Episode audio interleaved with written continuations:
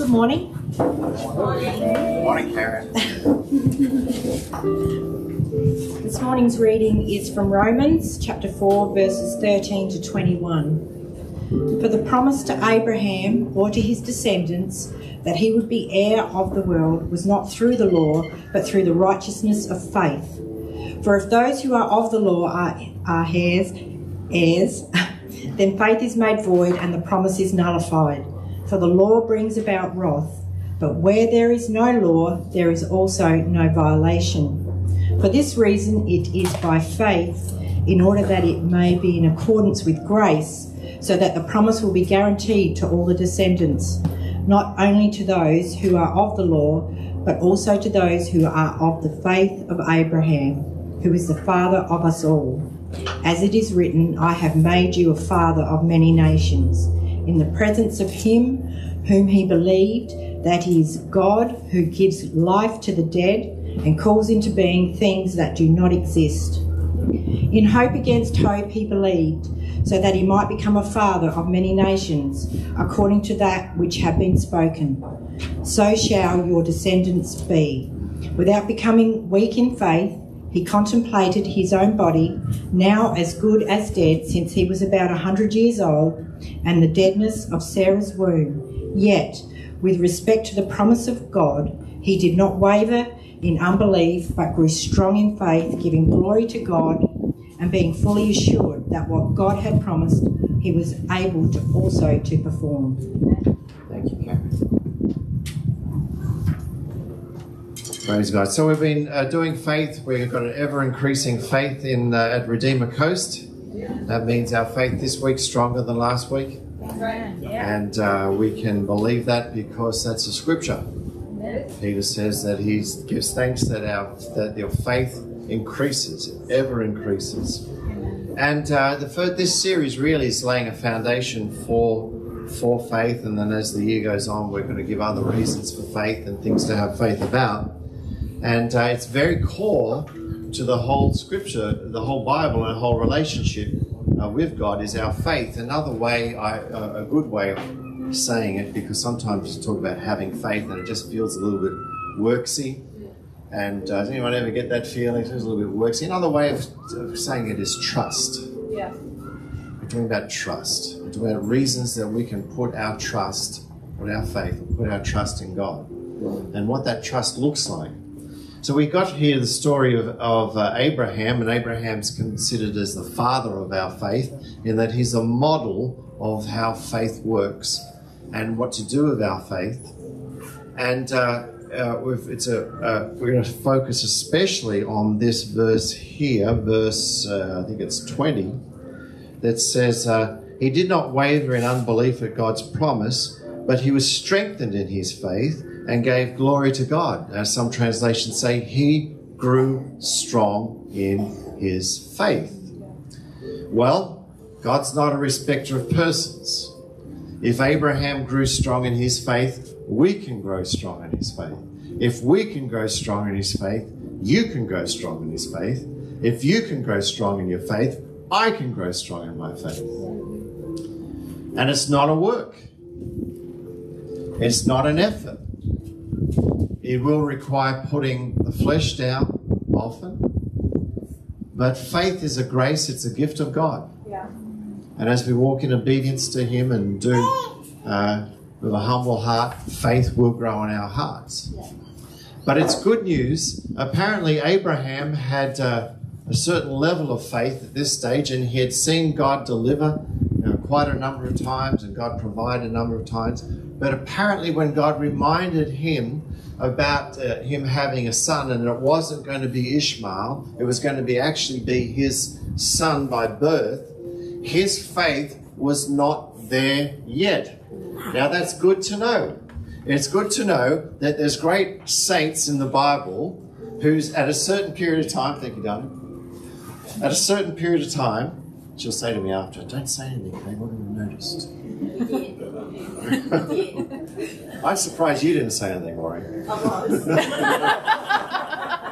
at a certain period of time, their faith was at a level where God could bless them, but it wasn't at the level where God wanted it to be or it needed to be to receive other blessings. Can you see it? Yeah. And this is Abraham. So if Abraham was operating at a certain level of faith at one stage, uh, but it wasn't where he needed to be to receive the full promise of God, and Abraham then needed to grow strong in faith, then we can be operating at a certain level of faith where we're, we're experiencing something of the life of God.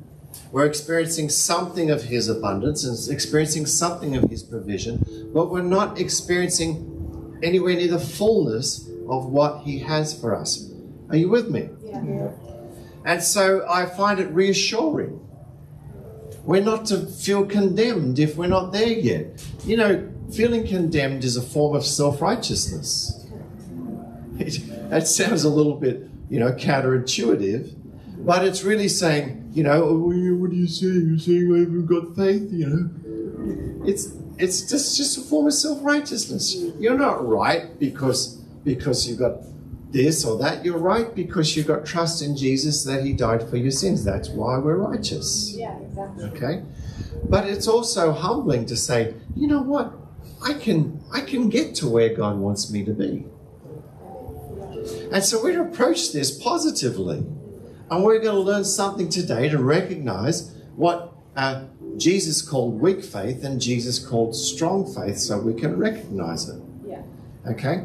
Um, I do notice, uh, and we'll just, we're clearing away. I was mentioned last week how sometimes before you chop down the main tree, you've got to clear away a bit of the lantana around it to get to the main tree. I notice uh, this about Abraham and about this chapter. I think uh, in those few verses, the, pro- the, the, the expression the promise of God is mentioned six times and referred to two more times. And it's constantly saying, and Abraham uh, considered the promise of God. Yeah. We have no right to be believing things that we're not promised. Yes. We've got no right to be asking for things that God doesn't want for us. So this is presumed. All right? We're, we're laying this down. We're presuming that we have in God's word what He said He wants for us. All right? And the other thing I noticed is, is Abraham didn't go away and sulk. He didn't say, Well, you're saying God, I don't have enough food. No, he didn't go away and sulk. He said, Okay, I'm here. And then he looked back at his life. He said, I know God's taken me from, what was the name of that city?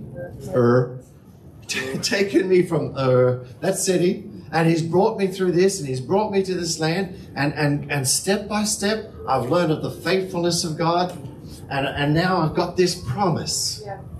I've got this promise because God has said to me that you're going to be the father of men. And it, it mentions in there what the promise is that you will be the father of many nations. That's a big promise. Yeah. But to have that promise, and I've got to go from, uh, I've got to be able to, like, I know I just haven't been believing God for that, but I, I if I can believe Him, um, I can have it. Yeah. And the encourage, other encouraging thing about that is that uh, is that Isaac was born 12 months later. So there was really a period of probably just two months that he went from not being strong in faith to being strong in faith. Yeah. So really, it doesn't take long Yeah. once we start doing what God has asked us to do so that He can impart faith to us. And we're talking about different things to do with faith, but I just want you to remember this or, or think of this. Jesus said in Mark 11 22, He said, If you say to that mountain, Be thou removed, be thou cast into the sea, and do not doubt in your heart. Yeah. Intellectual kind of faith. And that you sort of acknowledge uh, this as being true. You, you know your scriptures. And some of you would have experienced that. You know what the promise of God is, and you know it up here, but somehow you haven't got it down here. Your heart, guys, is your eternal person. Yeah. It's that which is born again. It's that which is made. It, when it, it's actually your spirit. When Jesus talks about heart, sometimes it means the core of the matter, but sometimes it means the real you. It means deep down here you're fully persuaded. You've got to look at the context in which it says that. But what Jesus is clearly saying is that you can actually know something to be true up here, but you're not fully persuaded down here. And how that works, guys, is that faith is a gift of God. You can't whip it up, real faith. You can't whip it up, you can't recite it. But as we meditate on God's scriptures, and as we meditate on Him, faith is born in our heart as a gift of God. And the thing with, with having faith down here in your spirit, all right, is that what happens around you is spiritual. You're not addressing an issue from an intellectual point of view, you're addressing an issue spiritually. Yeah. You got that? And it means it also means that that, that uh, doubts can come. You can observe things which are different to what you're believing. And the parable of the sower describes that. It describes how Satan comes and he'll, he'll, he'll test what you believed. You can observe them to be different, but down here, you're persuaded of what you know God's will and you know the promise, as Abraham did. He became fully persuaded in that promise. And then what happens then is a spiritual change in the spiritual world realm, and then the natural realm has to come into line. Yeah. And that's why often there's a lag, you understand. All right? There's a, a turbo lag. I put your foot down, and the spiritual fuel goes in, psh, it goes shh, bang, and there's a lag. Okay? Because any lasting change in our life is spiritual, it's born here. And so faith in God is spiritual, it's of the heart. All right? So, does that help a little bit? Yes. That's good. So we're going to look at a few scriptures here about uh, what is um, what is uh, what is weak faith and what is strong faith. And the reason I'm doing that is it is not in any way by condemnation. Romans, uh, sorry, Hebrews 12, 2 says that Jesus is the author and the perfecter of our faith. So he is where our faith starts. And Romans 10, 17 says faith comes by hearing the gospel of Jesus Christ. All right? He's the author of where our faith starts, and He will perfect it if we allow Him to. He will bring us into maturity. There are many things that God has for our lives still that are His will and His blessing.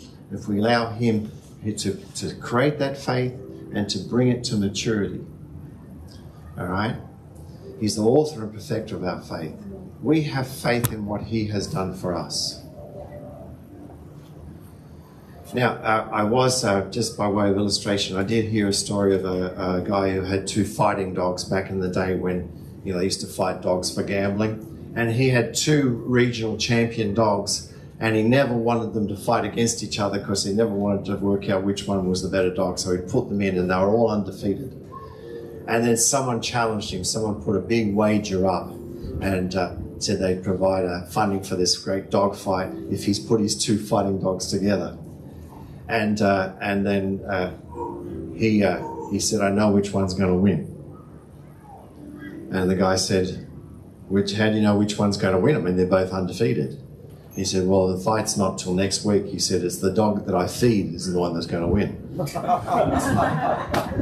going to starve the other one." We need to starve our doubts and feed our faith. We need to take time meditating on the scriptures. And I've been through it. I've been through it with strong opposition, strong things going, things that really set to derail us, and then have to get on my knees with the Bible on my bed and just meditate on that scripture for a number of days before I was ready to claim God's promises. So the Bible says there's weak faith and strong faith. It actually talks about, Jesus talks about, scriptures talk about weak faith, strong faith, and little faith, and great faith. And I don't want to get into all of that.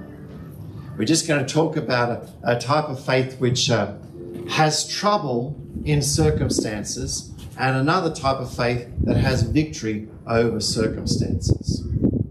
You know, in Mark chapter 16, uh, after the resurrection, it, Jesus appeared to his 11 disciples in the room, and there was only 11 at that stage. Obviously, Judas had gone missing. And uh, King James says, He upbraideth them.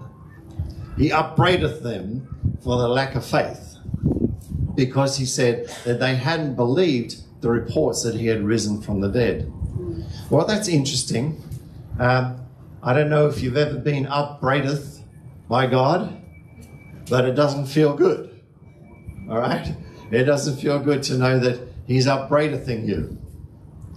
And uh, I think it sounds worse in King James, upbraideth. You know? And uh, but what it meant was he told them off. And we can think Jesus meek and mild, look upon this little child, but Jesus expects us to grow strong in faith. Yeah. And apparently he expected these guys who'd had three years with him, seen him walked on water, one of them even took a few steps, fed the thousands, seen all these, and then he said to them over and over again, I'm going to die, but I'm going to rise from the dead. He expected them to believe him. And I think he was probably a little bit disappointed on resurrection morning. I know it would have been glorious for him, but I think he was probably expecting the 11 disciples to have put up seating, you know, tiered seating outside outside of this because you know, um, guys, I told you I'm going to die. I'm going to raise from the dead on the third day. I'm going to come from the dead. And and I think he, that stone was rolled away, and he was probably ready to come out and expecting the stadium filled with disciples, all their families. They could have made good money selling tickets to that. I mean, you know, really, you could, could have you? You know, God's not against making money. I mean, you know, if we could set that up again, you'd make a lot of money for the resurrection, wouldn't you? I'm teasing, guys. I know, and it's, I know it's irreligious. But seriously, though, seriously, though, you, I'm pretty sure he was expecting all 11, their family, their family's family, their friends, all lined up there. And, you know, he's probably expecting them to come, they've got to get the good seats. And we're going to get there like uh, the next day, midday the next day. Bought myself a swag, bought myself a tan, got the specialist going to lay down the swag here facing the rest because he's coming out there. But they weren't there. Which is interesting. But he upbraideth them, so he expected them to have faith. And just to show you too that faith is spiritual, uh, the real faith, faith of the heart. Even when he appeared after his resurrection to many of them, the scriptures still say many did not believe. God kind of faith in your heart has got a lot to do whether you're following your conscience. It's got a lot to do uh, with your willingness and your heart condition. Nevertheless, let's look at some of the situations where Jesus, uh, Mark chapter 6. I don't know if I put it up there, but Mark chapter 6, Jesus is talking about uh, believing God, and I, I actually like these uh, examples because they're, they're about very real life things. And we have to be aware when we're te- aware as pastors when we're teaching faith. We can use these fantastic examples, which are way out there. They're at the top of the ladder, wherever that is. And we, Jesus was is concerned about our everyday faith, our faith for today. So Mark chapter six.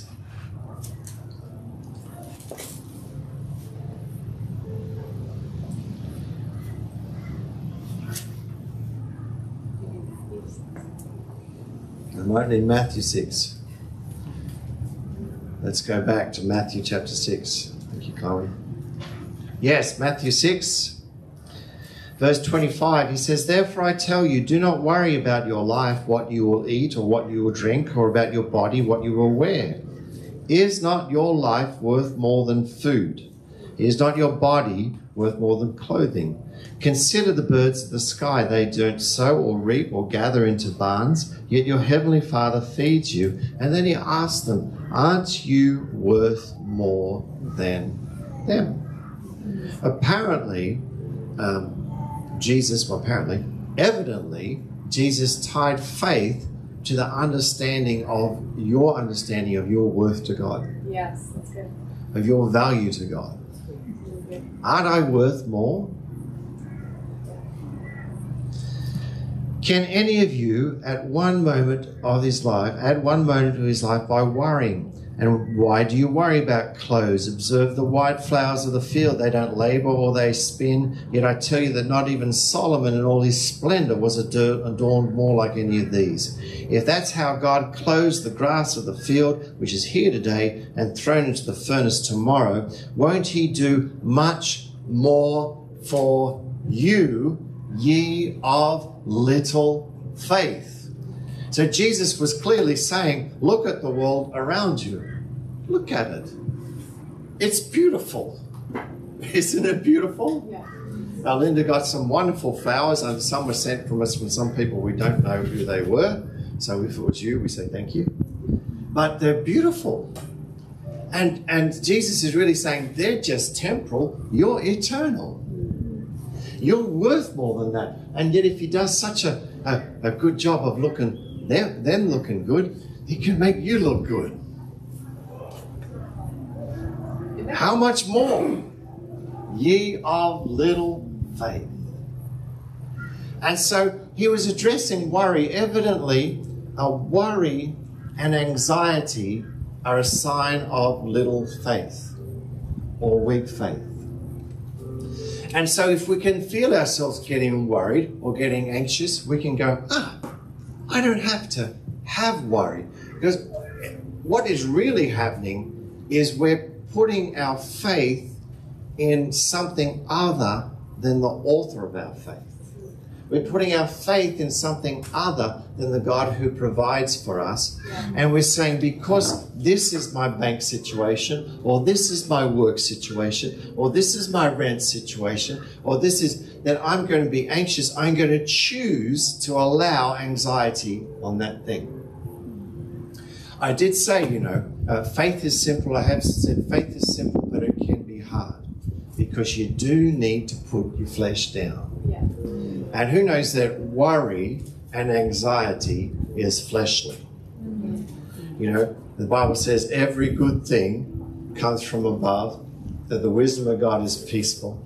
And I don't think God gets really worried about too much stuff. Do you?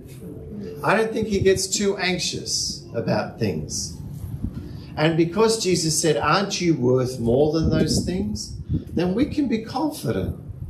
We can be confident that we're going to have that work. We're going to be confident we're going to have that provision.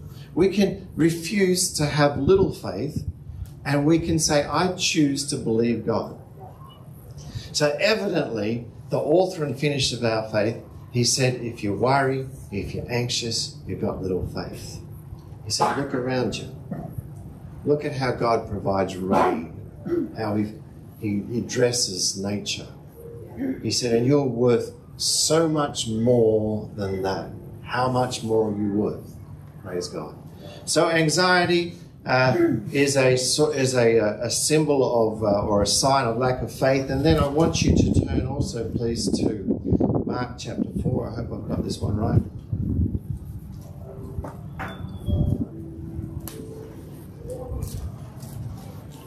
Now I know I I. Um, I guess I say I hope we're not treading on many toes. And sometimes we just need our toes trodden on. Uh, it, some of us love worry and anxiety, and uh, some of us just uh, enjoy it uh, because it's like if you didn't, you weren't worrying, what would you have to talk about with anyone? if we weren't anxious, what would we have to complain about? You know, what would we have to get sympathy from anyone if I weren't anxious? Well, Jesus is saying, have a look at that. Yeah. Have a look at your source of worry. And uh, we need to starve our doubts and we need to feed our faith. Yeah. And we need to look at that source and say, now I know uh, I don't have a job, but surely He's able to give me a job. Do you think God's able to give me a job? Surely He's able to, to get me a job. So why worry? Just enjoy the enforced holiday for a couple of days. You know, you probably need that rest anyway. Yeah. You know, and call it in. you'd be amazed. I haven't really got time to go through it, but you'd be amazed in all these examples when he Jesus talks about what you say with all this. You'd be amazed. Well, in uh, Matthew chapter 4, I was there, but it just flipped back.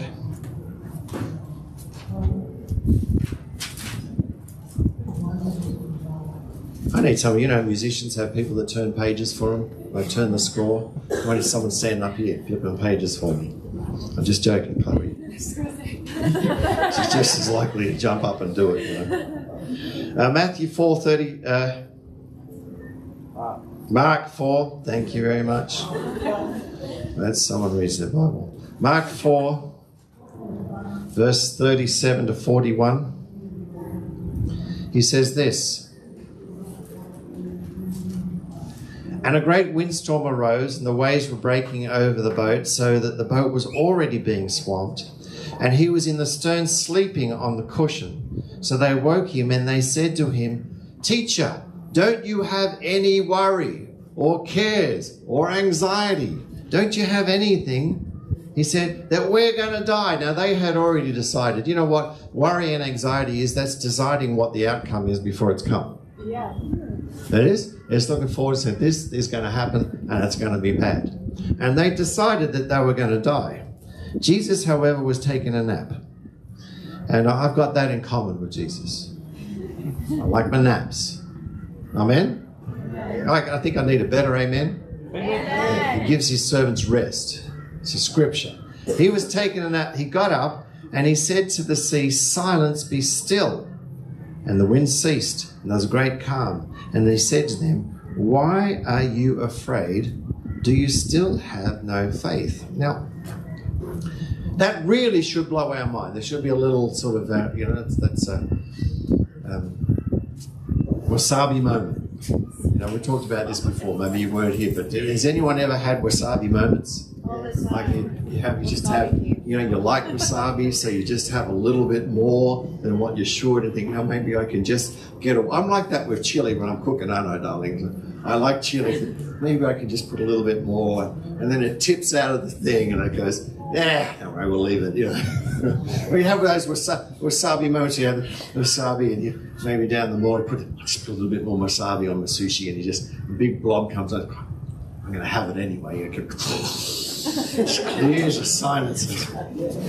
This scripture should be a spiritual wasabi moment because I'm glad it's Jesus that said it. Don't get mad at me. It's him that said it. But he did he not expect his disciples at that stage to take authority over let's just make it easy for a moment. Let's just say the circumstances. Right?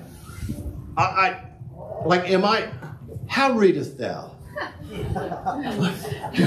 how interpretest thou this scripture? Can we? Can you exegete that scripture for me? Every now and again, I say to Chloe, "I want you to exegete this scripture." You know, have you worked out what that word means yet? Good, that's good. Yeah. You exegete. Surely Jesus is saying, after all I've done, guys.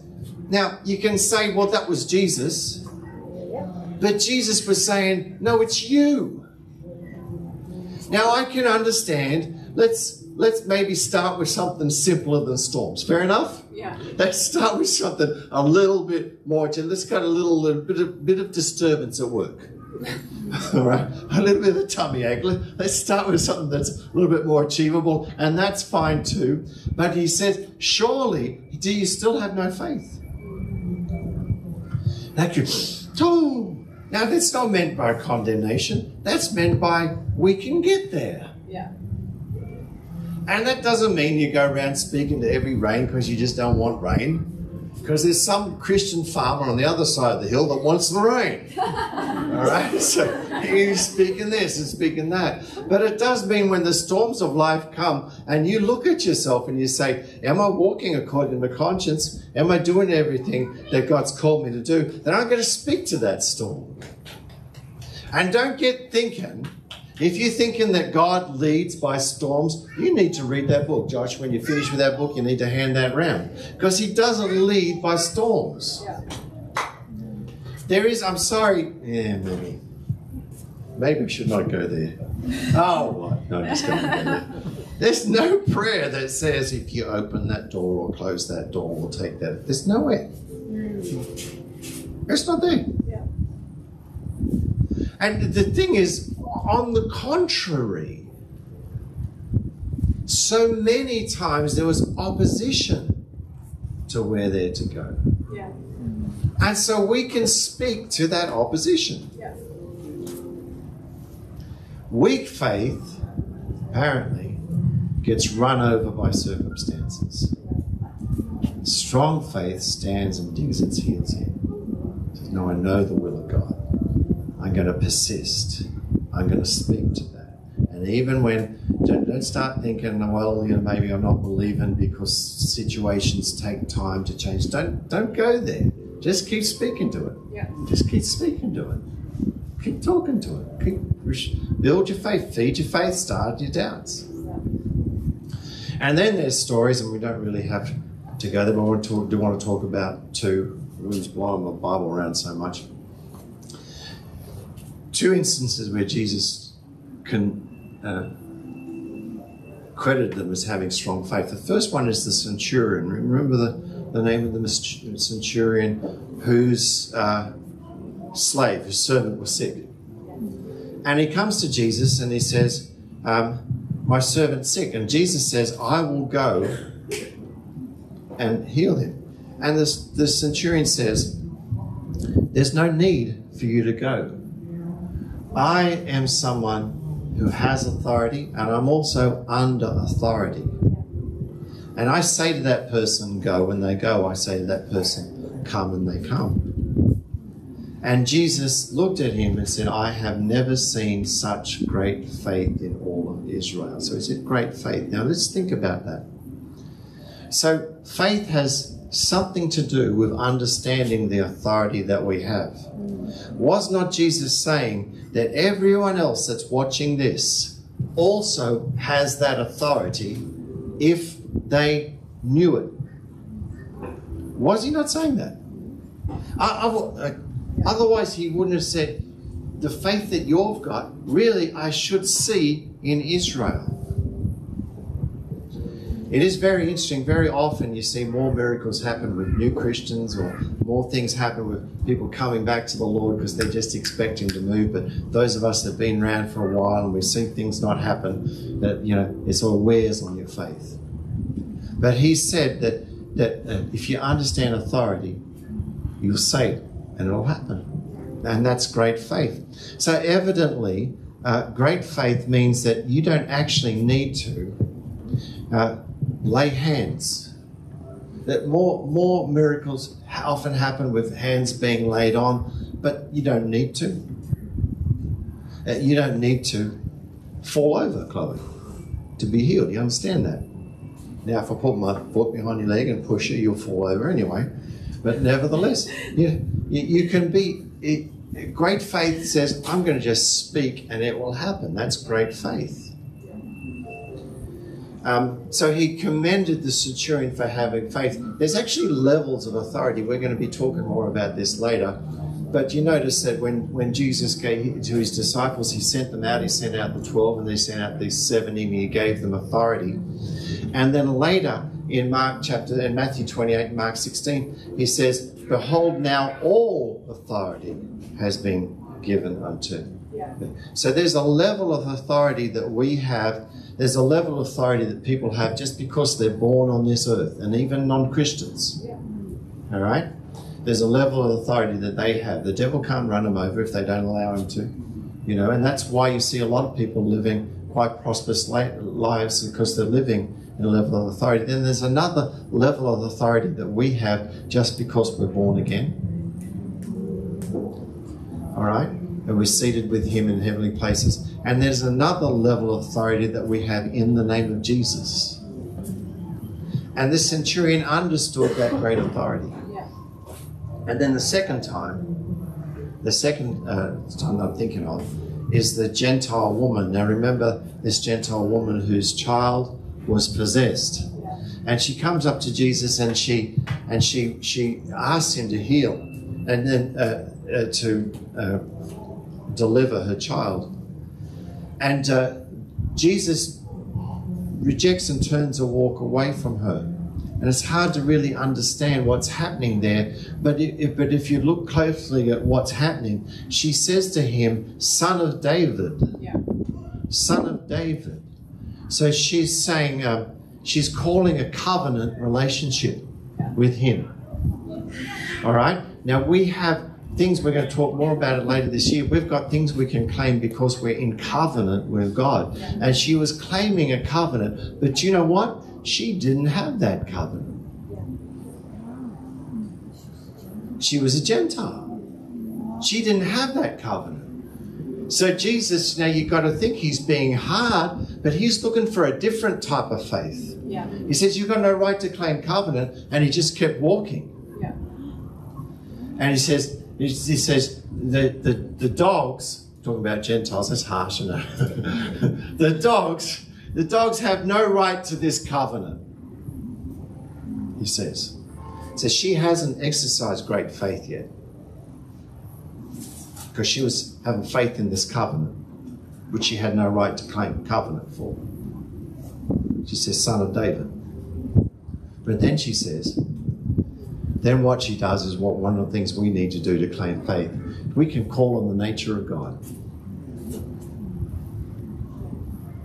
And she says, but even the dogs under the table eat the children's bread.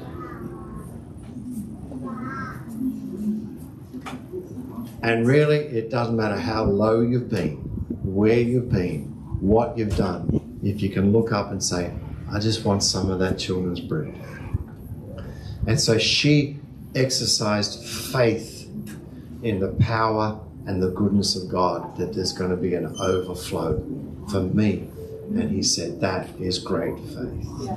That is great faith. Great faith is not moved by what the circumstances say. Great faith is not moved uh, by what uh, the symptoms say. A great faith is not moved by how you feel about yourself. Because you're not claiming this by your own goodness, are you? You're claiming it by His nature. And we can grow in faith. We can grow in faith this week. We starve our doubts, we feed our faith, and we can be a church that has an ever increasing faith. And I challenge you guys to start with simple things. Yeah. It's just watch what you're saying about things. And watch what you're believing about just the little things. And say, in spite of that circumstance, I'm going to believe God. I'm not going to believe that's the outcome for my life this week. Yeah. Who has something that they want to believe God? Let's start off. Who has something that they want to believe God for this week? Now, just think about it. Now, you might be up here, but I suggest we start here. Does that sound good? I suggest we start with something that we need to believe God this week for. Yeah. And, and whatever the circumstances are, we say, Lord, I'm going to have faith for that. I believe I've got your promise, like Abraham says. Six times in those verses, just there in Romans chapter 4, it refers to the promise of God. I've got this promise. I can believe you for it. I have faith for this. And then just hold on to that dogged. Have you got something you want to believe for your family? Have you got something you want to believe for your business? Two, Have, have you got something you want to believe for the music system? Have you got something that you want to trust God for that you can hold on to and say, I have your word for that. I have your word for that. I know your nature. I know that even the dogs under the table eat those crumbs. I'm going to hold on to that this week. I'm going to change what I say. I'm going to change what I'm meditating on. I'm going to believe Him for that. John, how's your knee? How's your knee? Good. Oh How's your depression? It's not your depression anymore. How's the prostate? Good. John came back to the Lord three weeks ago. One service got healed the knee, prostate, depression. Hallelujah. The. That's happening. Happening. happening here now. Holy Spirit's here now. Working, joining with your faith. Joining with your faith now. Are you believing for something now? He was going to look down in your heart and say, they're believing for that. Are they, are they holding on to this in spite of what, you know, holding on to it in spite of what you see? That moves God, that excites God. He said, you have to trust in Him. They're going to trust me. I'm going to move on their behalf. And we're going to see those mountains move. Surely He's greater than that mountain. Surely He's greater than that sickness. Surely He's greater than that poverty. Surely He's greater than that lies that He's been telling your family. He's greater. He's greater. We can have little faith in a big God. That's fine. All right? Uh, if all we've got is just this one, Jesus said, if you've got faith that's the size of a mustard seed, you would say, What have you got faith that's the size of a mustard seed for? What have you got? Can you believe God for provision? Can you believe God for your family? Can you? I think you can. I think you can. I think He's greater. Don't you think He's greater? You know, if you're not feeling good about yourself, but just say, Well, I'm going to be like that Gentile woman. I'm going to say, yeah, I know I've done these things wrong, but I believe in your forgiveness. I believe you made me righteous. I believe I can call upon your name. I believe your nature. Great faith is a little bit of belief in a great God. He's bigger. He's stronger. We will not be moved. We will not be defeated. We will stand in the time of trial. And when opposition comes our way, we'll laugh in the face of it. Even if we don't feel like laughing, we, we make the devil even angrier by laughing when we don't feel like it. Ha ha ha ha ha. Because I know the beginning from the end. I know my God. I know who I believed in. And I know that he's able. Even if you all you've got is the faith of Job and he didn't have the promises of God. He didn't have a covenant with God. He didn't know the scriptures, but he said, This I know. This I know that my Redeemer lives, and he will stand here in end times. And we can say, This I know my provider lives. This I know my righteousness lives my healer lives, and I he will stand with me. In the end times, he'll stand now, and he decides the outcome. Because he decides the outcome. God wasn't done with Abraham. Ishmael was not enough. He wanted him to have Isaac. Let's stand up. Let's stand up. And we'll sing this song. And we'll claim what God has promised for us. And if all I've got to see, just hold on to that seed. Just hold on to it. Say, I got this seed, God. I got this. You said all I need is this. All I need is this little bit. And we'll take it.